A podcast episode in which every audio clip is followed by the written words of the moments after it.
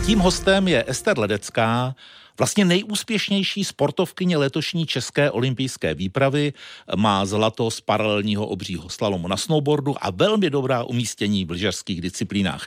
Ester, dobrý den, jak vám je? Dobrý den, je mi docela dobře, děkuju. Teď vám řeknu takovou jednu řadu, jo. Emil Zátopek, Věra Čáslavská, Jan Železný, Martina Sáblíková a teď taky vy, Ester Ledecká. Pět českých sportovců dokázalo na olympijských hrách získat tři zlaté medaile. Viděla jste film Zátopek?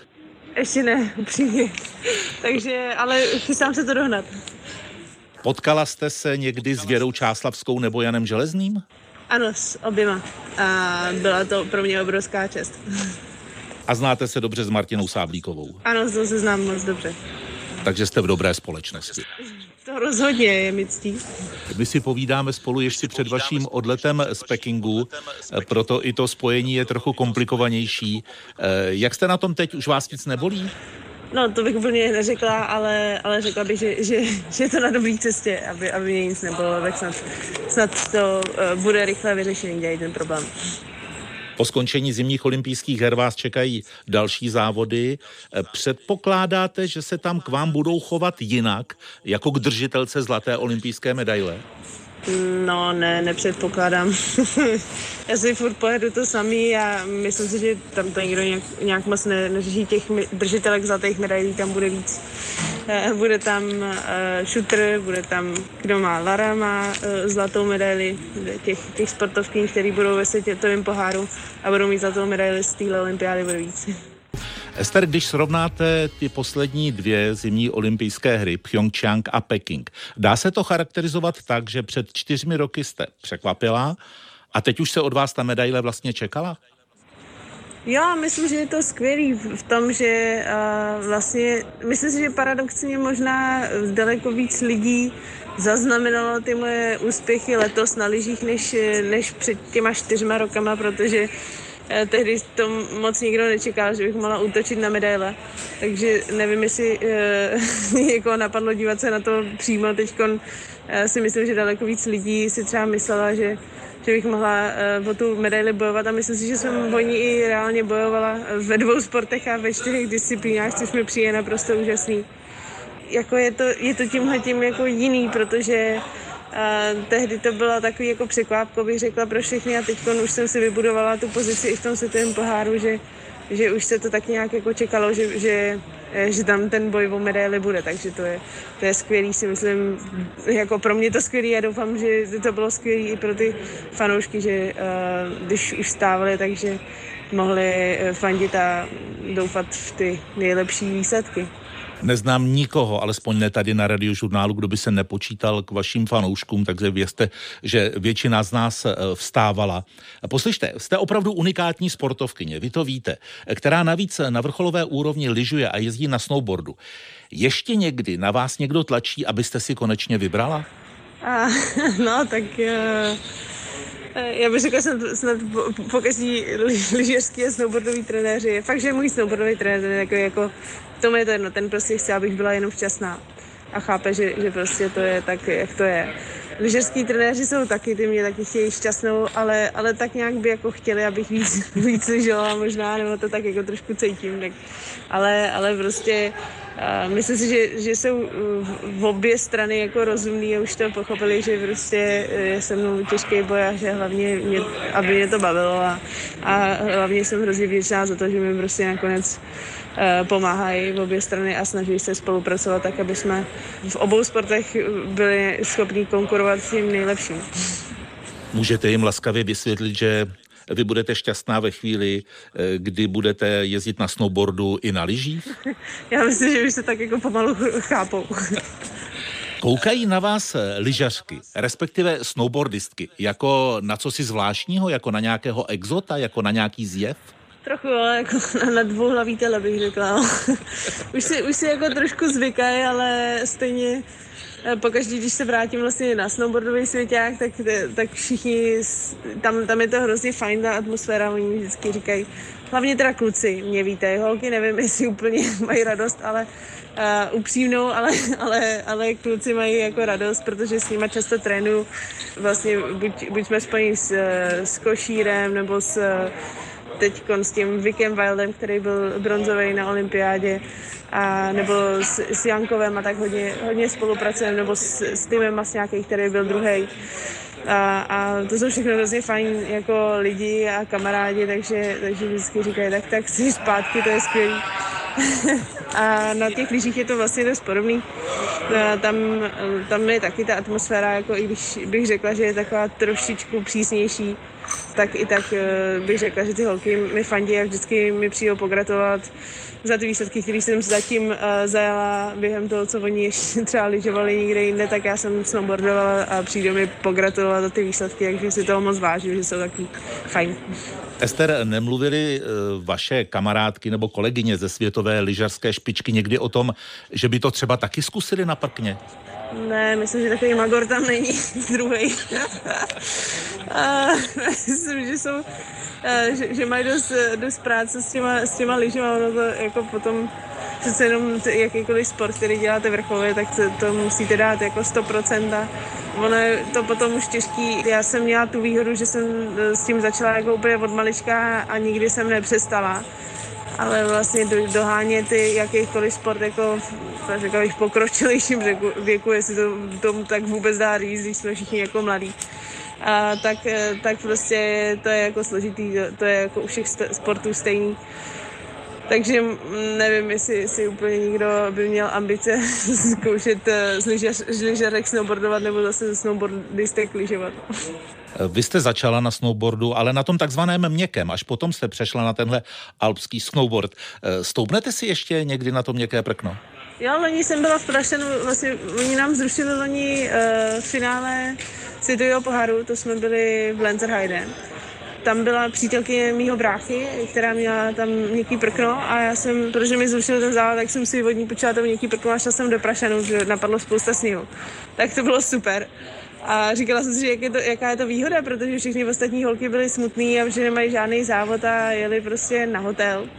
A já jsem, já jsem si užila jako skvělej den v Prašanu na prkně, takže já jsem měla radost, že vlastně to...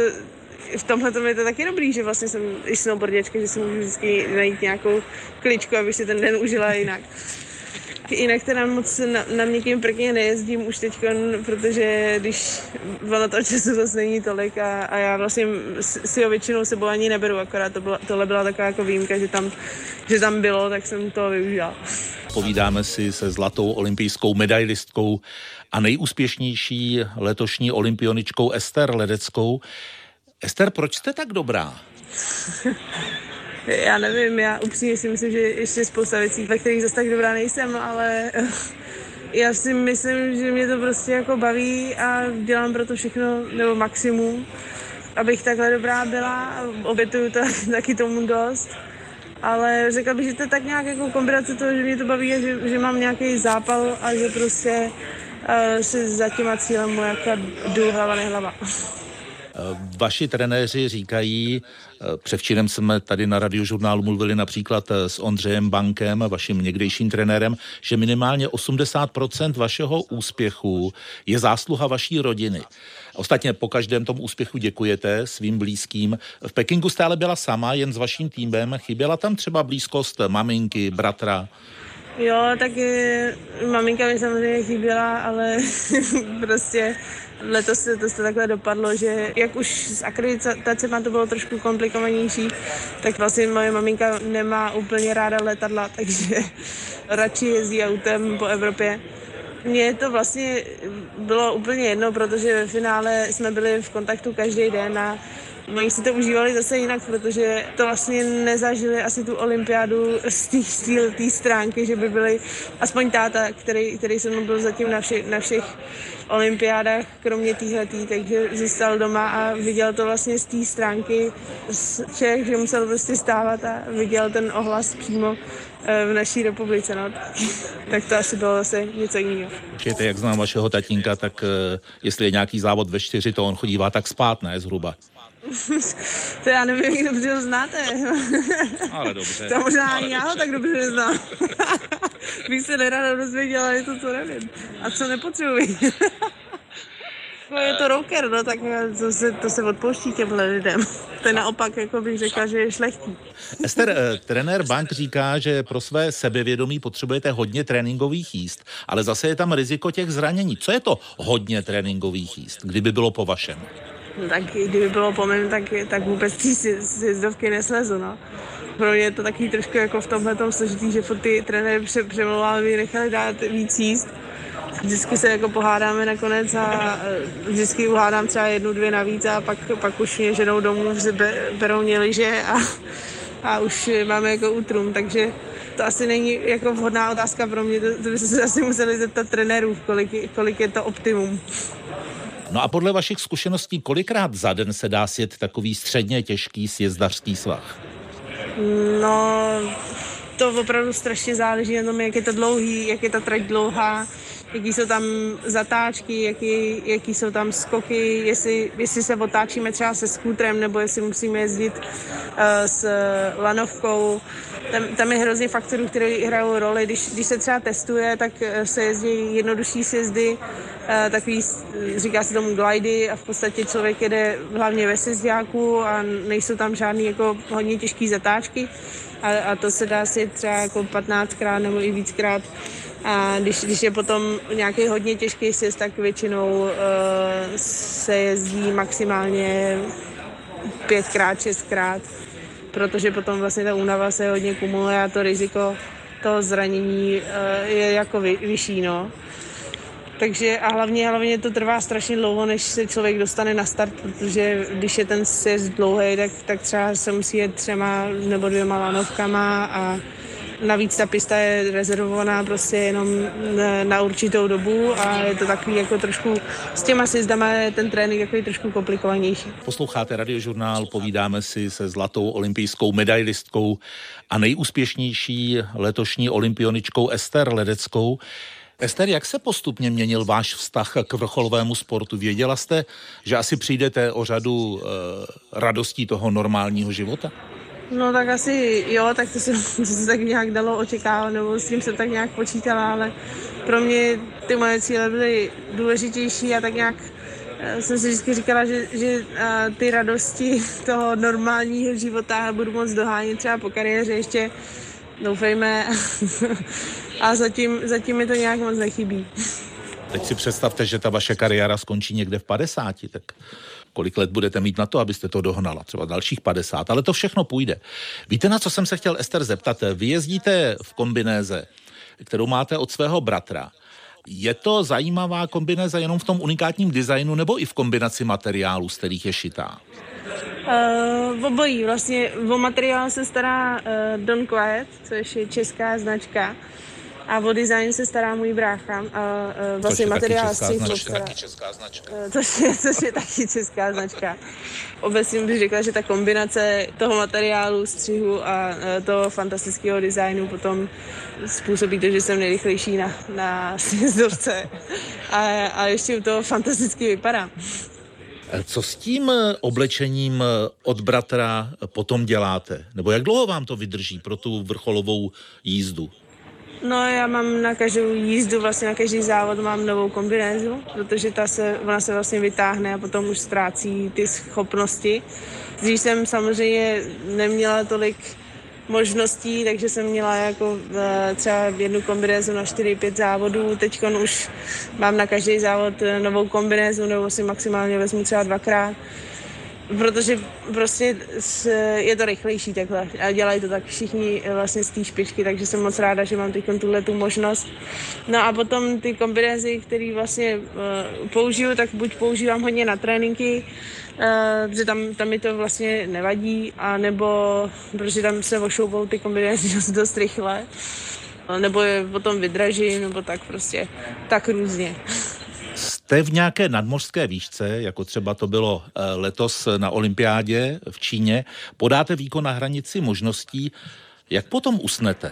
Mm, no tak já myslím, že úplně v pohodě, já se s paní jako neměla problém, spíš jako teďkon uh, to bylo s tím jetlagem, než, než že bych měla problém jako kvůli nadmořský výšce, nebo tak my jsme třeba, když trénujeme v Chile, tak spíme ve třech tisících a, a mně to ani nepřijde nějak jako těžký, přece jenom jako v té výšce trávíme hodně času, takže se člověk docela rychle to adaptuje a pak, pak už mi to ani nepřijde. Ale jako spíš bych jsem měla tady problém s jetlagem a to docela velký první týden. Vlastně před tím snowboardem jsem jako spala strašně málo, takže jsem nakonec si musela vzít nějaký prášky na spaní, což jsem udělala snad poprvé v životě. A abych, abych vůbec jako zabrala a abych jsem aspoň jeden den vyspala před tím závodem. A nakonec jsem tu energii někde jako sehnala, ale bylo taky jako trošku komplikovaný v tomhle. Povídáme si se snowboardistkou a lyžařkou Ester Ledeckou. Vy už jste o tom mluvila, že jezdíte do Chile zpravidla koncem srpna. Proč zrovna tam? Um, protože uh, oni tam mají tou dobou jaro a mají tam skvělé podmínky a hlavně dlouhé sjezdovky na sjezdy, protože v to, v tu, v to období vlastně nemáme ještě dost sněhu na to, aby byly ty sjezdovky dlouhý a, a natolik, aby se tam dal postavit jako pořádný sjezd.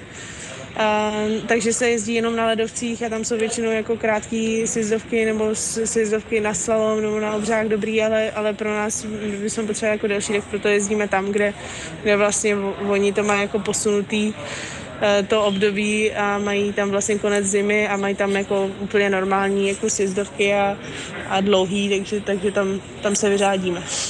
No a na přípravu jezdíte taky za teplem, třeba do Řecka, kde je vaším oblíbeným sportem windsurfing. Bude to taky letos? No asi jo. Já jsem takový jako, jak, jak jsem rozlítaná celý rok všude možně po světě, tak potom jsem docela ráda, že jsem na jednom místě, který třeba znám. A to Řecko mám ráda hrozně a hlavně strašně baví ten windsurfing, takže Takže tak nějak jako si odpočinu toho a, a mám to jako takový druhý domov, no. Vy jste říkala, že vás ten windsurfing baví. Já opáčím, že windsurfing je taky olympijský sport, kdybyste toho náhodou měla málo.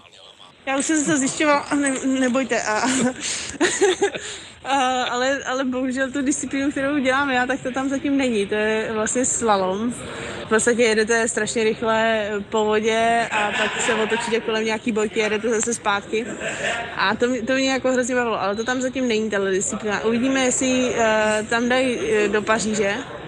A potom, no, já, já ještě samozřejmě, jako zjišťovala jsem si spousta věcí, jako jestli bych musela třeba jezdit, co bych musela jako za nominace provést a tak, a, abych, abych se nominovala třeba na olympiádu a tak, pak jsem zjistila, že tam ta disciplína, kterou jako dělám, která mě baví, že tam zatím není, ale že ji nějak zvažuju, že by ji tam zapojili.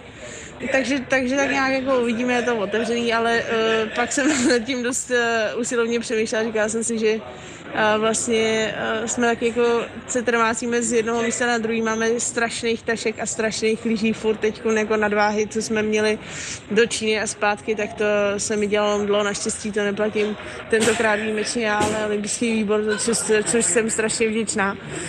Ale uh, prostě při, při představě, že, že se budu potom celý léto zase trmácet a, a no, on, ten windsurfing je fakt jako náročný na to, že máte prostě strašných plaket a ráhen a prostě toho vybavení prken a tak, takže to už asi bych jako nezvládla, no. Spíš jako z, toho, z tohohle jako pohledu by to bylo pro mě jako náročný už potom. Posloucháte Radiožurnál, je před námi poslední část rozhovoru s nejúspěšnější sportovkyní letošní české olympijské výpravy Ester Ledeckou.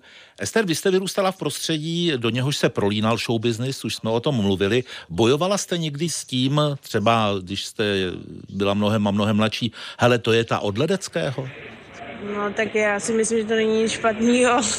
Já jsem na svýho tátu, na Janka, strašně pyšná, takže samozřejmě byla jsem vždycky dcera Janka, ale teď si myslím, že je to tak jako padesát na padesát, nebo možná jako samozřejmě už se, už se to obrací. Už se to, už se to obrací. Ne, já bych řekla, že, že je pořád ještě daleko slavnější, jako v Česku určitě, ale jako spíš bych řekla, že už teď to není jako, že dcera Ledeckýho vyhrála olympiádu, ale je to Ester Ledecká vyhrála olympiádu, což samozřejmě slyším radši, přestože mám tátu strašně ráda.